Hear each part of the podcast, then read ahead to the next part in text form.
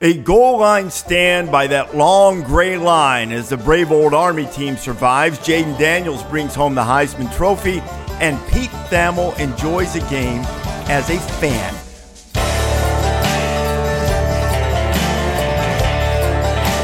This is the College Game Day podcast for Monday, December 11th. Rece Davis and Pete Thamel with you. So, Pete, I've got to ask you did you enjoy the game sitting in the stands watching Army Navy? Rece, it was awesome. Like what a what a day. So, you know, this is year 20 for me covering national college football. Uh, my first Army Navy game. So there just aren't a lot of firsts left, which is not a complaint. It's a it's a life's dream fulfilled. But it's always one of those things where early in my career I'd be at the Heisman, or you're just flat out exhausted from the season. Um, also worked a lot of East Coast publications where the game usually was. So I didn't really need to jump there because we would have personnel on the ground. So when when the stars aligned, I live in Boston for Army Navy to be at Gillette.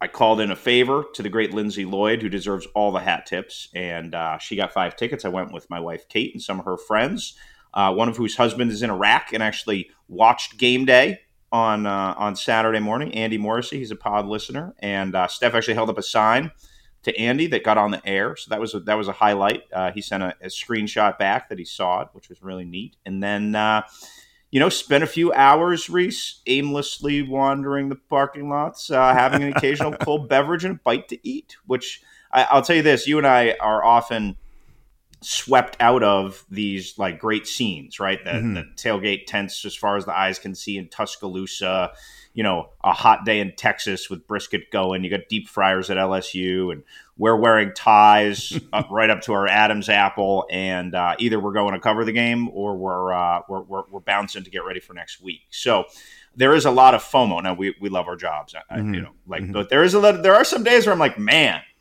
wouldn't be bad to go sit and eat some brisket and have a couple beers and watch the noon games and then go in at 3:30 and that doesn't sound like a bad day. So um, I got to have that day on uh, on Saturday, and it, it, was great. The the you know everything about Army Navy lived up to it. The, the pageantry was awesome, right? Just mm-hmm. the the the flyovers, the the parachuters landing with with awesome precision. Um, I mean, it was just like goosebumps just everywhere. And I think my takeaway outside of the football was how much that game meant to everyone in the stands. Mm-hmm. Like that in that in those communities that is their Super Bowl, and you could you could feel that teaming passion, which is just as you know robust as Auburn, Alabama, or Notre Dame, USC, or uh, Ohio State, Michigan. It's just in a it's just in a different form and setting. So. What?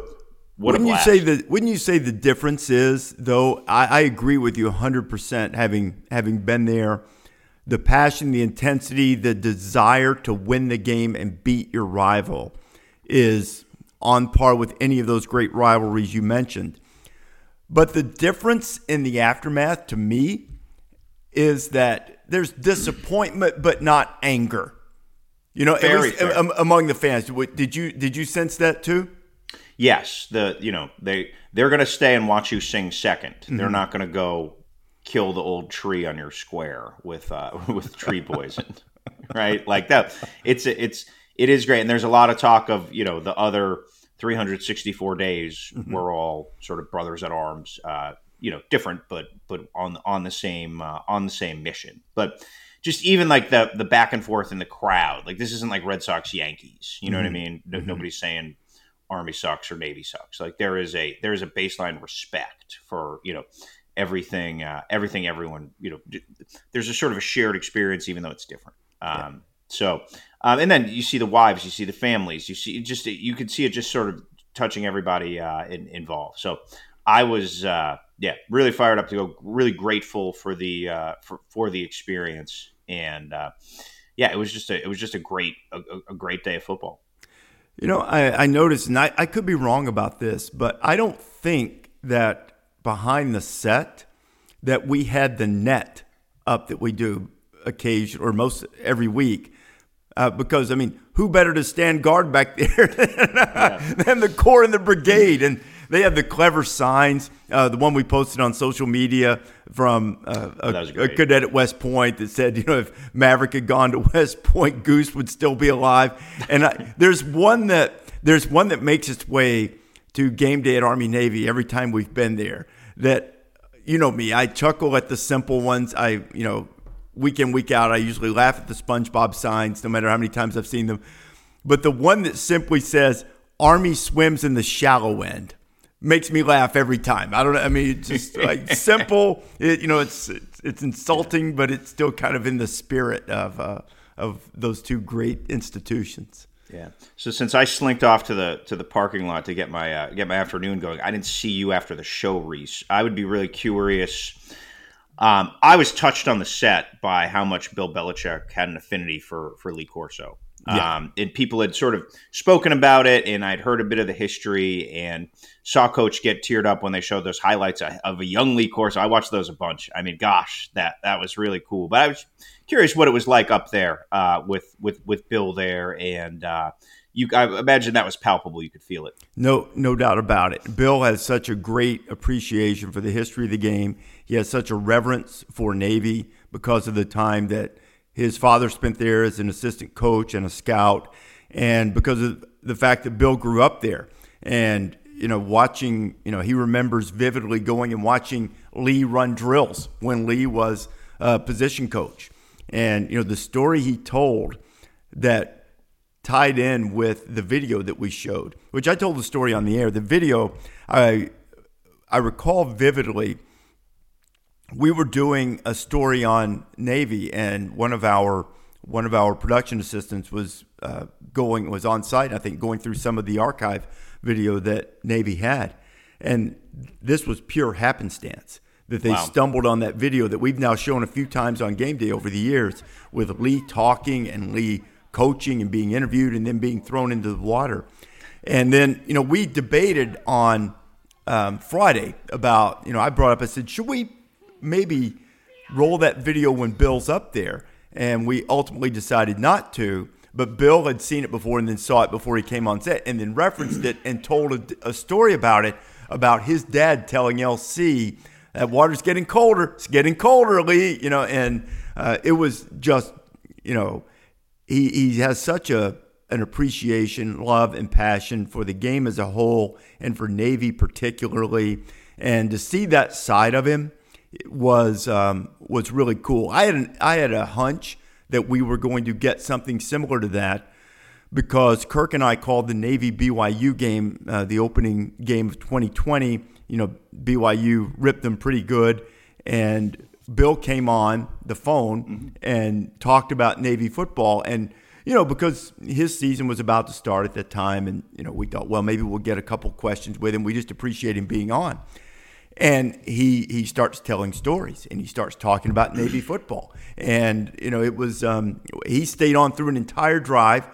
Got to a commercial break that I had to go to break. Bill Bonnell, the great game producer, is going, Rece, we have to go to break. And in my mind, I'm going, Bill Belichick's here talking.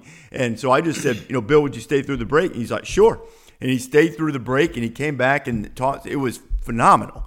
And I thought we would get that, and it delivered. And the fact that he brought out the old school, uh, old school looking headgear and put it on. I mean, was that a surprise to you? Oh yeah, I had no idea yeah. it was going. I saw him reaching for something when we got there, and it looked like he was having trouble getting something out from under the desk. I'm like, what? You know, maybe he's going to give coach something or mm-hmm. something of that sort. And he pulled. It was, it was, it was a great, great moment. Very one of the more memorable celebrity guest picker moments that we had. And I also think that all of us uh, collectively, you were involved in the discussion.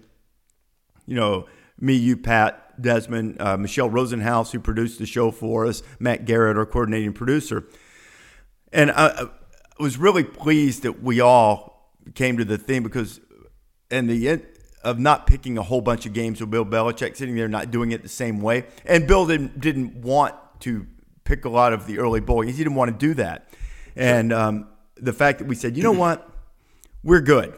There'll be time to talk about those other bowl games. We've got Bill Belichick on here with Lee Corso to talk about, you know, this rivalry, football in general.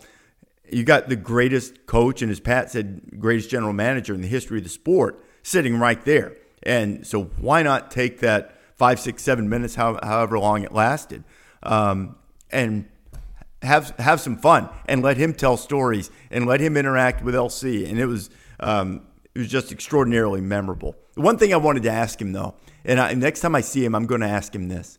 Um, they have the Belichick collection. I think it's on the third floor of the Navy football building, which basically yep. is like every football book you can imagine. You know, dating back to the early days um, to more modern autobiographical or biographical type selections. I'd like to ask him if you were going to send someone into the Belichick collection and just, you know, sit down, where should they start? What would be the first book you'd have question. you'd have them pull out? I had it ready. You know, we had to start broader, and then we got up against time. We ended up we ended up killing some sound that we were going to run and uh, lead in and stuff, we, just because it was good and fun. And Michelle made a yeah. great decision to you know just ride with it.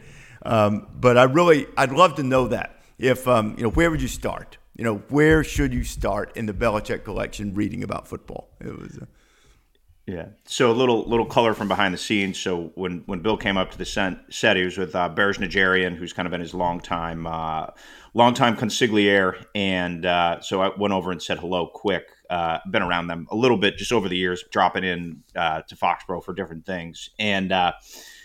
Bill just wanted to talk about. We talked about college football, and that was fun. You know, we talked about. So he's with his daughter Amanda and his granddaughter. Uh, Amanda's the head lacrosse coach at Holy Cross, and I had met her going to see Bob Chesney this spring. So we chatted about Bob, and Bill was just like, "Oh yeah, I talked to Bob last night," um, and then started going just uh, talking about the carousel, different people and stuff. So that was just fun. Bill Bill Beck's just a guy loves football, and uh, you know it was it was neat to have a few minutes and just sort of banter some things uh, some things back and uh, back and forth with him.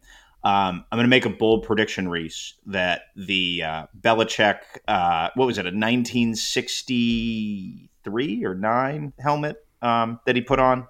I'm not. I don't recall exactly the year. Might have been. Might have been '63 from the Staubach era. I don't. I don't know for yeah, sure. and it, yeah. there was a, a, special tie to it that mm-hmm. I didn't. It didn't stick with me when he said it yeah, live. But either, I predict yeah. that helmet will live a long time on game day highlight montages. Oh, no doubt. that's gonna that if if that's not in the open next year and they come into your city open, Belichick putting on the old Navy helmet, it's yeah. tremendous. that those decisions are all above my pay grade. But when that happened, I was like, yes, we will see that for years to come. And that is especially the way it manifested itself so organically. And I think the cool takeaway I had was that he appreciated, understood, and then adopted to the spirit that coach has brought to the show does that make sense, Rece? Yes, yes. He's clearly watched the show for all three plus decades, and he clearly knew that moment wasn't about talking about ways to bear fronts can stop option offenses. it was it was we're gonna have a little we're gonna reflect on the game we love, and we're gonna have a little bit of fun. And uh, that was just uh, it was chef's kiss by Bill. Weekend Review is brought to you by Dr. Pepper. It ain't college football season without the delicious taste of an ice cold Dr. Pepper the one fans deserve. Uh, after that, uh, later on that night, as expected, uh, I think Jayden Daniels won the Heisman Trophy mm-hmm. from LSU. Pretty close, though. It was a little a little closer than I anticipated, and I think the one thing that you that you see from that, and I don't mean to make uh, Michael Penix supporters wistful, but you know, and, and there is still speculation that maybe he's been gutting it out for a while. Might be a little healthier when Texas comes around. But had he had maybe continued on the trajectory that he appeared to be on after that Oregon game and not had those games where they were still they were still fine, you know, with the exception of Arizona State, but not elite. I, I think he might have won the Heisman Trophy.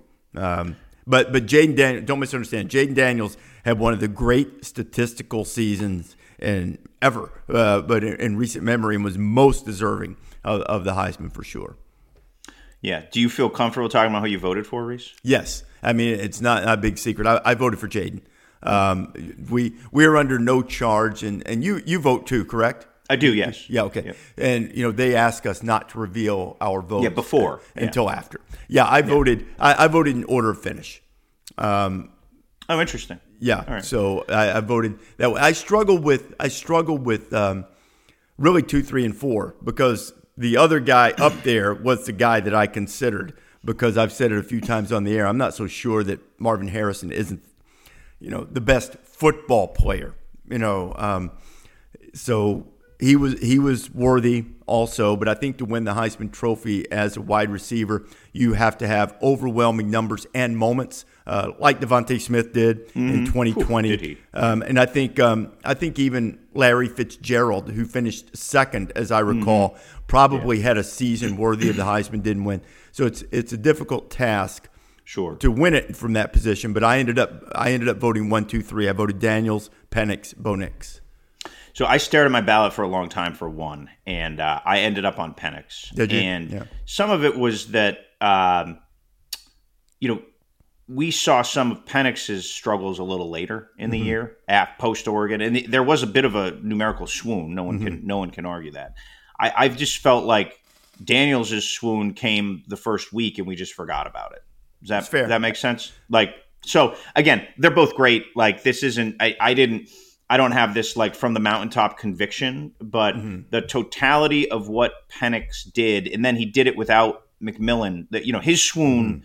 Was not a coincidence that McMillan was out for right. basically that entire time, or played two plays in some of those games mm-hmm. or whatever. So um, again, he has to be the most outstanding player, but found a way to to will his team to to that undefeated season. So um, yeah, didn't didn't have a ton of conviction uh, about that, but yeah, it was it was a it was a a lot of years the Heisman ceremony is anticlimactic. I at least like went into the day thinking Penix had a chance mm-hmm. to win. Mm-hmm. Uh, I thought Jayden Daniels was going to win. He was clearly the favorite, um, but I didn't. I didn't think it was like this no no brainer from the you know uh, just like some years when you're like oh gosh that guy has just rolled everybody over. Mm-hmm.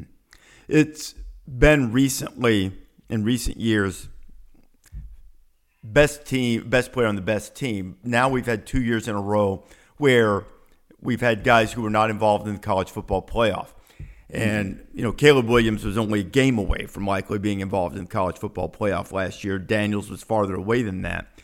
Um, that phenomenon might be different going forward in the expansion era because, you know, Daniels would not have made it this year, but it would have mm-hmm. he would have been close to the cut line if things fell the same. And you often wonder too, and I think there's a lot of diligence that goes in as the committee goes down the list because as we've done these mock exercises in the past, a lot of times you end up spending more time uh, because it's harder to discern who's a little bit better at, you know, 12, 13, 14, you know, it, because the resumes are and the and the team on the field are also similar.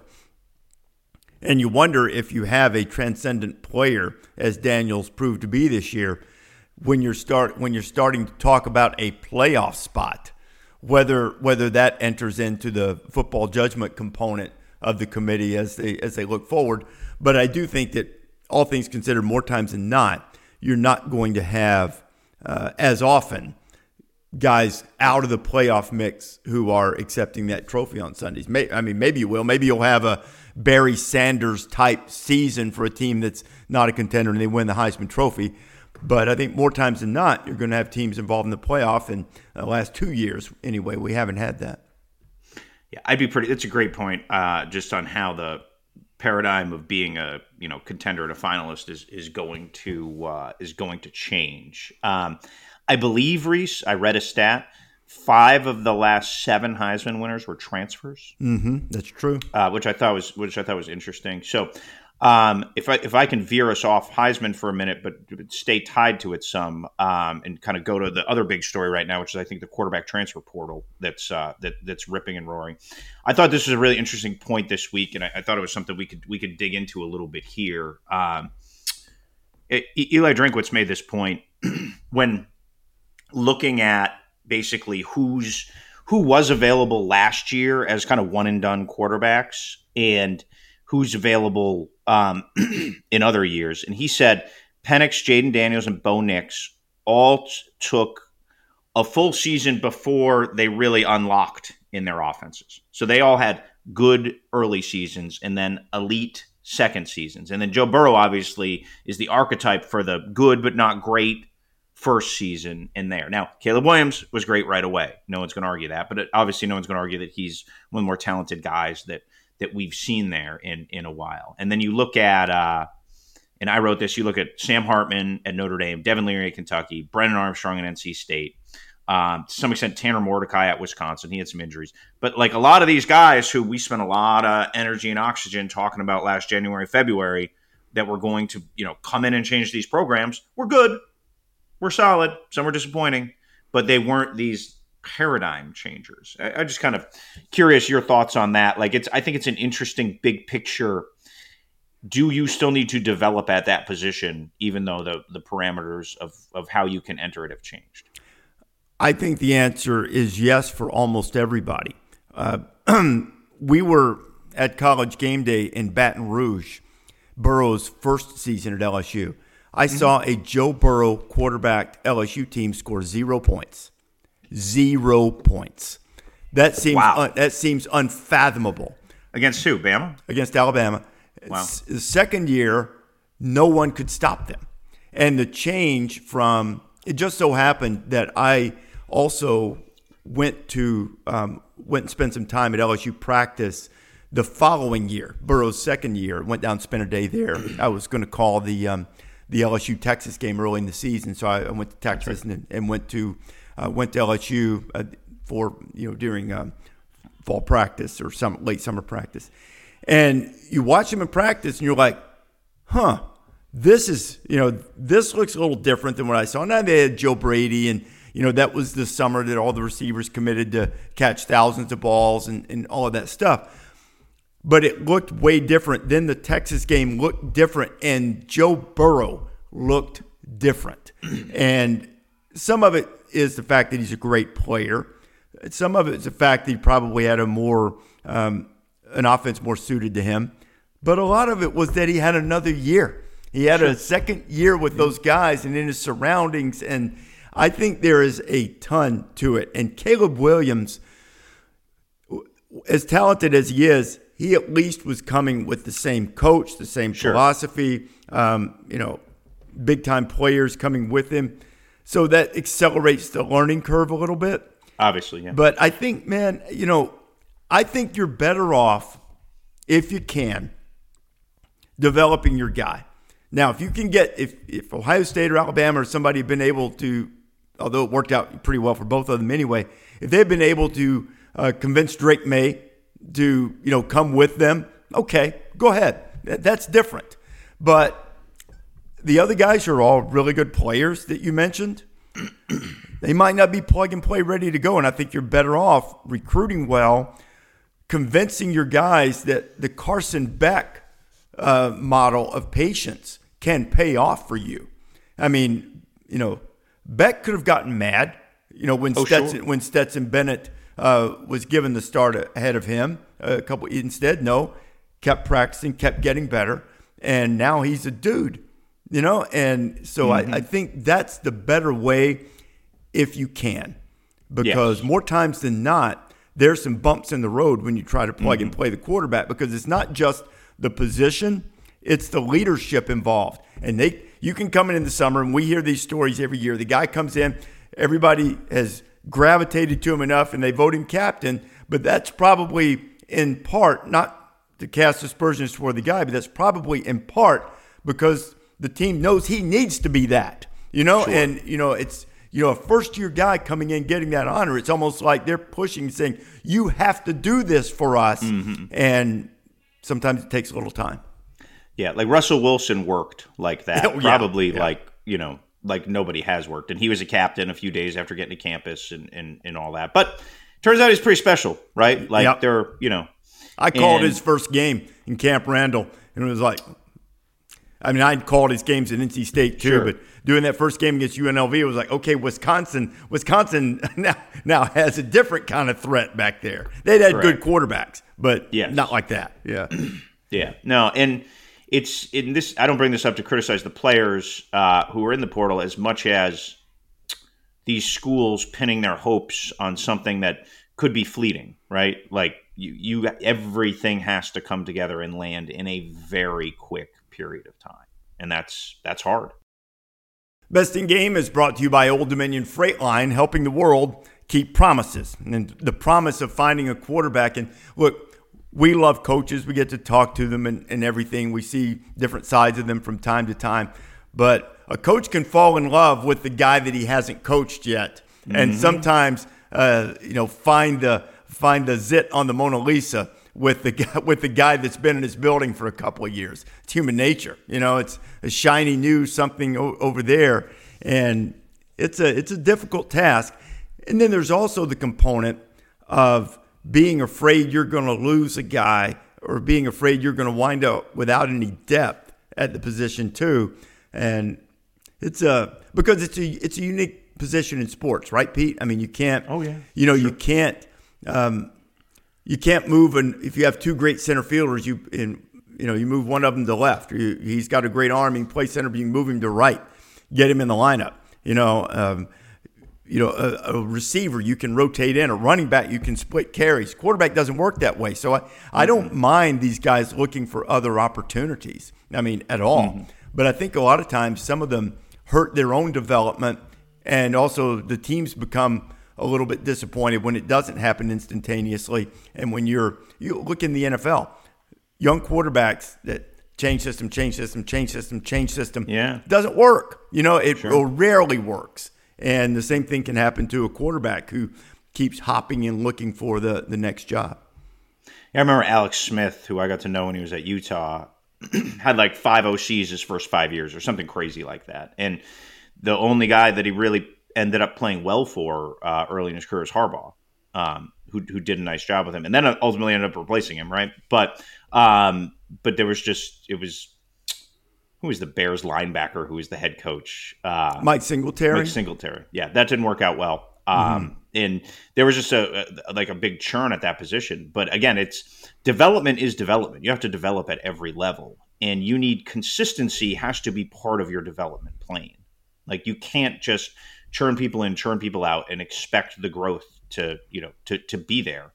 Um, both at the high school level, college level, NFL level, like there's always development that has to be had, and I feel like in this portal era, that get that aspect gets overlooked more than anything. So, what do you sense right now? Are coaches still as eager to find that guy? Now, you've had num- the number of guys that you mentioned. Several of them had, you know, difficult seasons. Some had good, not great seasons. Mm-hmm. Uh, some like some like Leary, for instance, played much better toward the end than he did early.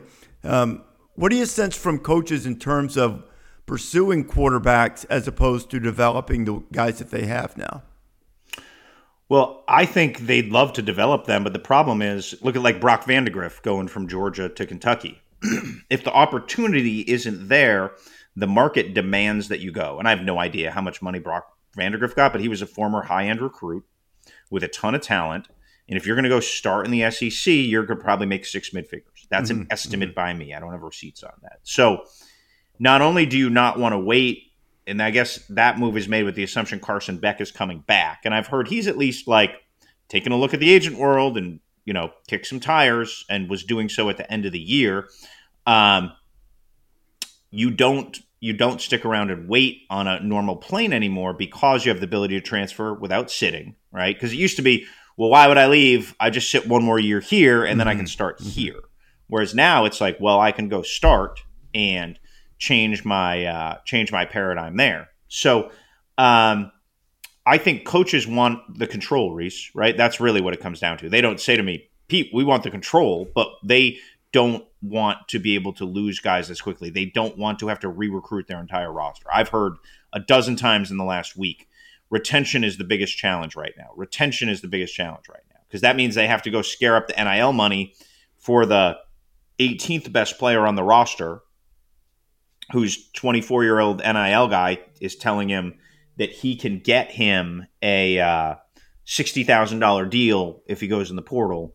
And this guy's only getting $20,000 at mm-hmm. a mid level ACC program or whatever. So the the retention piece and just the the constant attention that retention demands is is a struggle because there is no in theory linear mechanism to pay these guys right you don't have like cap space and you don't have that like guys come in the office and say hey uh, one, one coach said something funny to me they, he said there's no secrets in the locker room there's no mm-hmm. like everyone's like there needs to be transparency he's like everybody knows to the dime what everyone else is making in in the locker room which makes total sense if you know if you know team dynamics at all um, so once somebody goes in and gets x amount of money someone else is going to roll in. Like the kids talk to each other, the agents talk to each other, the parents talk to each other.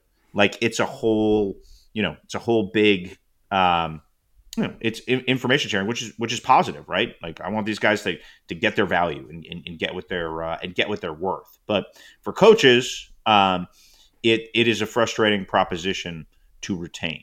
And we'll we'll see who can get the right one. It's about finding the right fit and you know, making sure that you have the right team dynamics because you can throw off your dynamics too if you bring in a guy everybody in the locker room knows he's making a lot of money and then maybe you know maybe he struggles to adjust maybe he feels uh, the heat of making a lot of money and starts pressing a little bit to try to make it work and you know it's it's part of the professionaliz- uh, professionalization of college football which has been in place for a long time. It was just conducted in a much different manner than the manner in which everybody everybody knows it right now. You know, one thing I wanted to bring up when we were talking about game day, because obviously the Army Navy thing is um, a completely different dynamic from what we're talking about with transfer quarterbacks, and and even even them, you know, talking to Jeff Monken and some of the offensive changes that Army made, and as they try to mesh a little shotgun system with the under center stuff that they've done so well for so long. Um, you know, they're going to the American. He and I were talking about recruiting and different things of that nature. And he said, look, we're still going to get the same guys we're going to get. But he said, you know, we thought, he said, I'm not going to lie, I thought there's a guy trying to decide and we let him throw it a little bit more, you know, maybe it'll help us, you know. But he said, basically, you're going to wind up with the same guys. So it's a different dynamic there. But we had guests at the show Saturday morning we had Taylor and Sara in person oh, yeah. joined us. Uh, hopefully, we rolled out the red carpet for them. So, what what did you what did you guys think? Was that the first time you guys have been on? I know it is with us, but is it the first time you've been on site for game day in your lives, or have you been there before? I went to uh, college game day in 2016 for Army Navy. Um, in Baltimore. Mm. Yeah, covered it for uh, my guys, the Solid Verbal, did the Radio Row thing, and then caught the show in the Inner Harbor, which was a great setting. But uh, we had an awesome time. Yeah, so cold. It was so yeah, cold was. that day.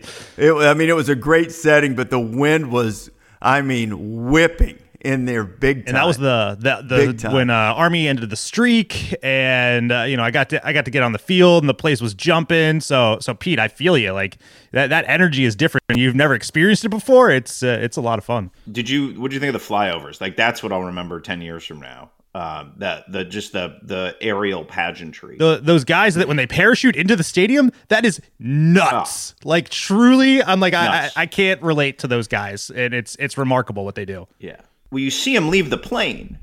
Like the plane flies over, they narrate it, and then you see him leave, and you're like, there's no, and then you're like, oh, oh, and then it's like 30, 35, 40. It's like, whoa, that's bonkers. My, uh, I have, I have a cousin, my first cousin, Jeff, Jeff Steele, who was a member of the um, Golden Knights parachute teams when the Army has over 3,500 jumps. He actually came to the show at James Madison as he's, you know, retired and that's where, where he lives now.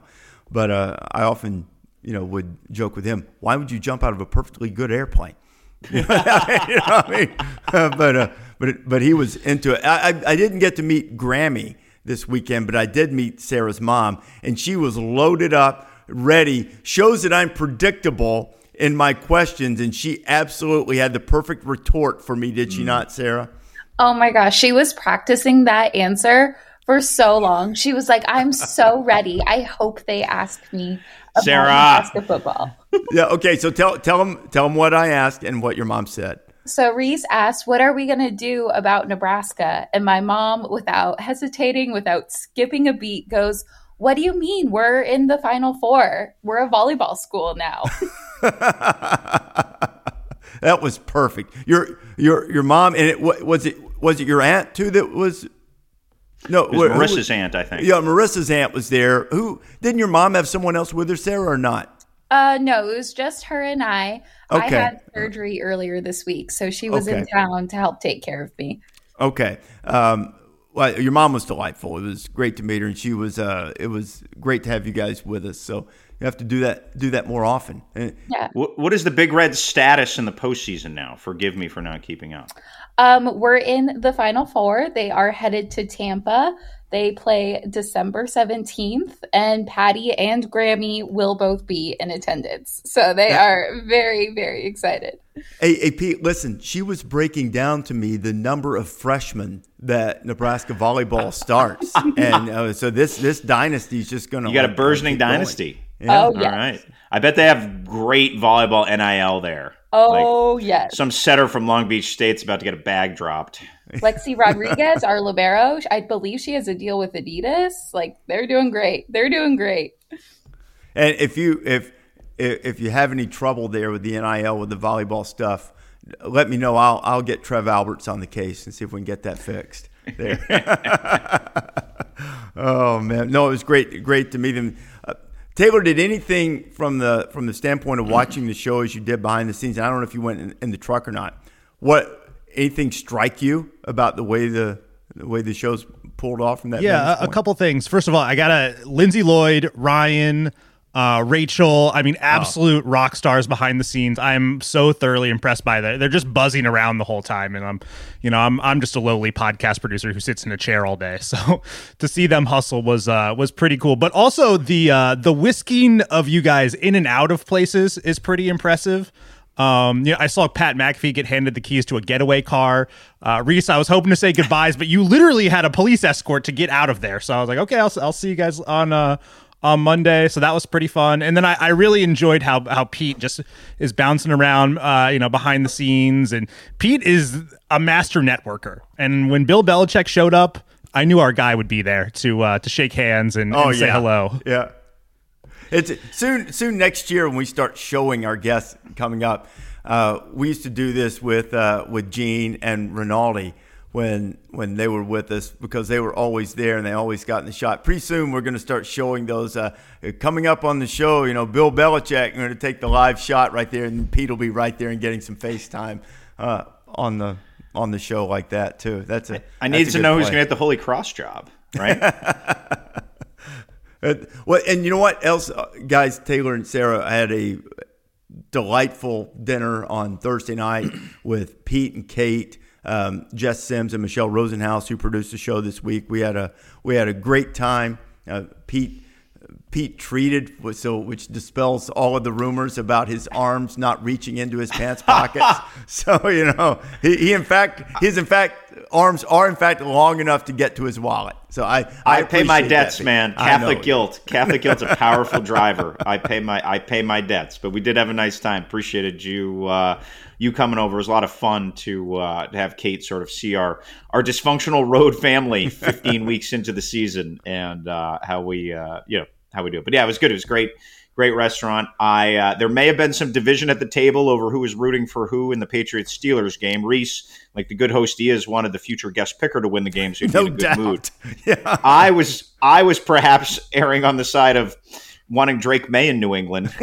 so wouldn't have been disappointed if Mr. Tomlin the boys snuck in a late score or two and uh, kept the Patriots atop of Tankathon, which I Google once a week to uh, to see where the Patriots draft order is. So yeah, what? it was good. Uh, good backdrop listening to uh, Kirk and Al while we had a while we had a bite to a bite to eat. And uh, don't don't think for a second, Taylor, that Rece didn't uh, when when this was so our bet over Texas mm-hmm. making the playoff. Our listeners would remember that. So I wanted to pay it off em, immediately. Baby. Hook them. Yeah, I, I, wanted to pay it off immediately because I also have to pay off the steak bet. Rece and I are gonna are gonna yeah. pony up for uh, Stanford Steve, who's probably eyeing like an 130 ounce wagyu ribeye somewhere in Los Angeles. Um, there's there's there are plans underway. I don't know if I'm supposed to say them yet, but this would be this would be great. There's a um, can I am I, am I yeah yeah we're we're, we're efforting okay some sort okay. of solution here, no matter where we yeah. land. Mm. Go ahead.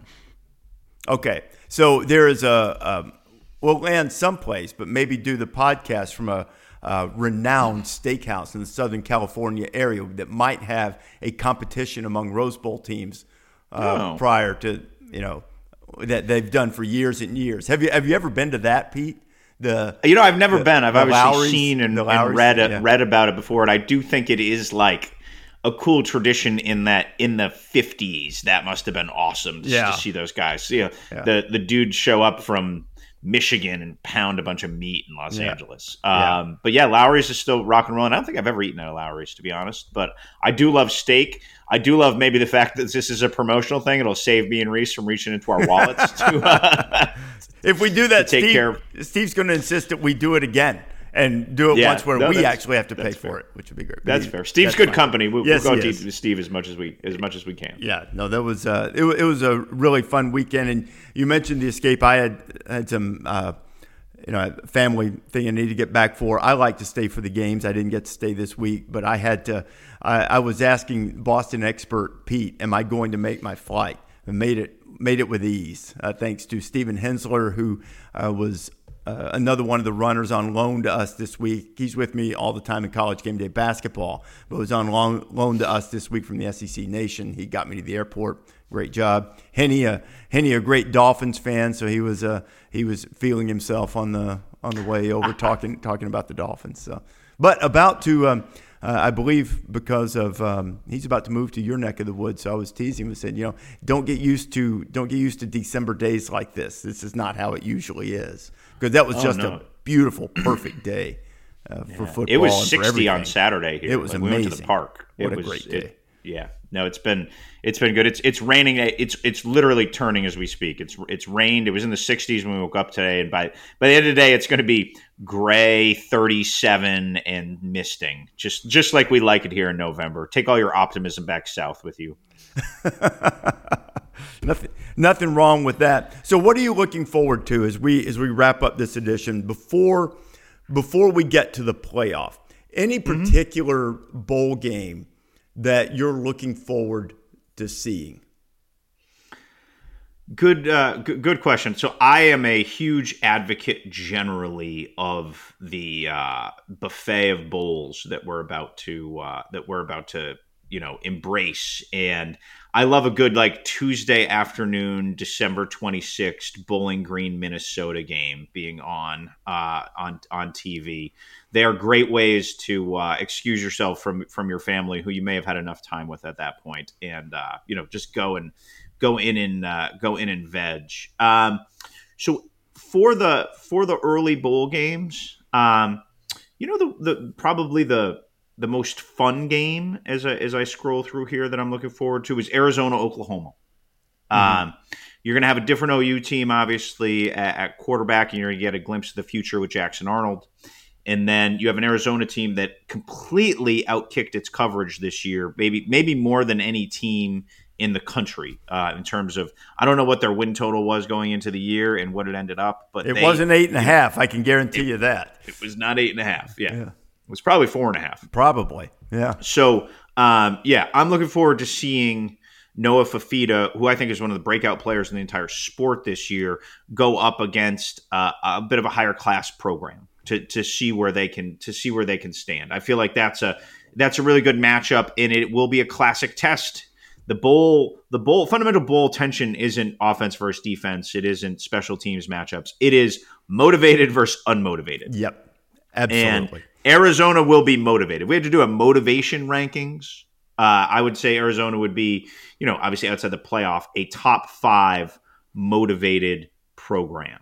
Um, you know, it's a shame. Like Oregon State, Notre Dame should be an awesome, awesome game, right? But just Oregon State's roster is just in tatters right now, Yeah, and yeah. it's just, you know, again, this is the world we signed up for. I'm not going to bemoan the complaints, but you'd like if both those teams were full strength boy, would that be some fun, right? Boy, would that be some fun to uh, to to see. Um, and then we're we're starting to veer into the uh, veer into the the little bit of higher class games here.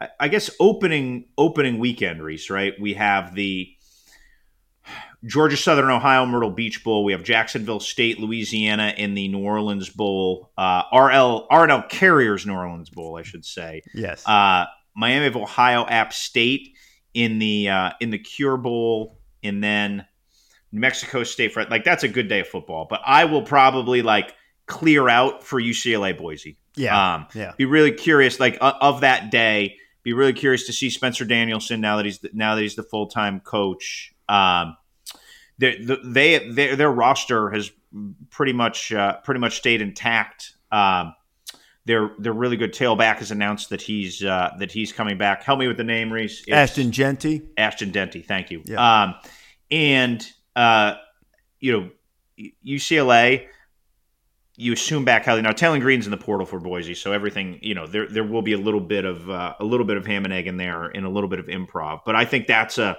that's a pretty good game, and th- there will be some motivated versus unmotivated at play there. Hey, let me let me ask you this because one of the questions when we did the portal segment on game day Saturday, um, you know, sort of laying out for people what the rules are, when you can be immediately eligible, mm-hmm. and Kirk was fascinated by the concept of a guy being in the portal but still playing. Yes. I, I confess that I don't know the answer to this. You said Taylor Green's in the portal. Is that a done deal? Is he gone? Is he going to play? Um, what? I don't expect him to play. I don't know okay. that definitively. I would think 95% of the players in the portal don't play. Right. That would yeah. be that yeah. would be my unscientific anecdotal uh, mm-hmm. analysis of mm-hmm. that. But there are guys that you know it has to sort of take a uh, a detente between coaching staff and player, and it's usually at a unique position. Yeah. There. So, um, the fact that it's a first semester bowl maybe maybe changes that a little bit, and I mm-hmm. will uh, I will double check that today actually. Yeah, but a, a lot of times those guys are going on visits that weekend too. Right. Yeah. That's a uh, you know that's a tough thing, but you know I think I know, you know, Lou Holtz always used to talk about how if you lose a bowl game, you go back to the hotel, nobody's happy, feels like the season, you know, has been ruined. And most of the time, you know, especially once Lou got to Notre Dame, the bowl games he he was playing in had national championship significance, so you understand that. But for some of these teams for whom a bowl game is what it was intended to be when they first started, a reward for for a season, um, you know, there's a different feel to it. These games are, in fact, and I don't mean this to diminish them because I love them, I watch them, but they are exhibition games. And I would like to think that if I were uh, a head coach at one of these programs, that I would completely use this um, to get guys extra reps, to take a look at people that I hope to be able to count on uh, the next season. Not necessarily totally at the expense of the guys who got you there, but I would broaden my rotation quite a bit and treat it uh, for what it is. Now there are exceptions. I know a lot of six and six teams don't want to finish six and seven. Well, none of them do, but you know what I mean. The the stigma of a losing season might skew this view a little bit, but generally speaking, I would use it as not just the practice, but the game itself as as extra spring practice, and I would be liberal and and how you know how I would substitute and who I would play and just the entire approach to it. And because this is what it is, and I know bowl people get upset with it, but there has never been a time in the history of the sport the, that the R+L Carriers New Orleans Bowl had any impact on the national championship. You've already won uh, either won your league or earned the right to be in this bowl game. So now I would use it to build. That's easy for me to say. I get it. And you don't want to take away uh, a reward from the players who played the most and who've gotten you there. But I think it's a great opportunity to work a lot of young guys in in different areas and maybe, uh, if nothing else, get their feet really wet in game experience. And I'll be interested to see as we embark on this new playoff era, the expanded playoff era, where by definition, uh, it's going to be there's going to be an even greater line of demarcation between playoff and other bowl games if you start to see teams use this a little differently than they have in the past and not rely totally on trying to get motivation versus unmotivation uh, or not motivated because nothing is more motivating to a player than the bench or getting off of the bench. You know, and if there's that, if they know there's that opportunity, if I go show out in this game, look, I'm, I'm going to get some reps in this game there's an opportunity to really be in the mix the following season. Yeah, I think that's a, a great point, and you've you've seen quotes from coaches saying, "Hey, we're gonna we're gonna play everybody. We're gonna we're, we're gonna do that." And for a lot of t- for a lot of ways, for reserves who coaches want to keep in the program to develop, it's a little bit of a carrot, a little bit of tease. Mm-hmm. Hey, this is how we're going to use you. This is what it's going to look like. Hey, this is you know this is what you need to work on. Um, now, again, that's easy to say in a December 8th press conference, right? Mm-hmm. And it's a little trickier when it's like, oh, it's third and four. We could really use a stop here against who, against whoever. So it will it will take some discipline from the uh, from the coaches to practice what they have uh, practice what they have preached. But I think for fans too, especially with a lot of guys opting out, your high end NFL guys, it gives a chance for fans to get excited. Hey, man, that that redshirt sophomore linebacker we have is pretty good. Yeah, um, yeah. And it's a way to sort of market what you can be um, to your uh, to your fan base. So I think we'll see uh, we'll see a good amount of that reach coming up here. Pete, really fun uh, season of college game day. The shows in the in the college football playoff surrounding them, they're awesome. They're fun. They're highly viewed, but the feel is different uh, for Sure. sure. So great season. Can't thank you enough for everything you did for the show this year. Just phenomenal work on all fronts, and and this has been fun. And we're gonna we're gonna continue this as we as we did last year throughout. But um, so it's, it's been But yeah, our great, man. listeners aren't going to be able to shake us. We'll still, no, we'll we're still gonna be in the here. off season, the draft, Yeah. a little bit of hoops in March. Um, Yeah, you got to get me that. You got to get me that Senior Bowl schedule because I'm going to try to get down there Oh. or, or over there for a day um, around my basketball schedule at least. So Okay. I- I'll have to look at what days you you being the Senior Bowl expert that you are would tell me which you know if I if I roll up in there on a on a Wednesday and there's no reason to be there on a Wednesday, it's not a good day. That's the kind of thing you're going to have to uh, have to guide me on and let me know which days would be best to see if I can make that happen around my basketball schedule. we will walk you through. Uh, Major Applewhite, the OC at Southern at South Alabama, took me to an awesome restaurant with unbelievable oysters. The oysters in Mobile are fantastic. So you will uh, we'll, we'll have to have a we'll have to have a Mobile bet at some point during postseason. I think we'll have some sort of disagreement that leads to uh, leads to a friendly oyster wager. Probably it might it might center around Caleb Williams and Drake Maye, but I, I don't know. Could I can't. I, I I've, I've already got some. I've already got some meals on that. Yeah, no, I can't. I can't. Actually, as much as I, I, I mean, I love both of them. I think they're both. Um, I, I think what I've said in the past, I need to clarify a little bit more. I think I've sort of thrown out the term generational talent. What I should say is generational prospect. That that's more precise. I think in the language. I do think that both of them have the chance to be like franchise cornerstone superstar uh, guys, you know, who can elevate everybody around them. Every quarterback needs the right personnel, right system, right coach. Every every quarterback who's ever lived needs that. But there are a few who can take a lot of different ones and elevate them. I think both of those guys are that type of prospect. Now, whether they do it, you know, there's a there's a certain crapshoot to that, no matter how talented you are. But I, I think both are phenomenal. But I think Caleb goes first.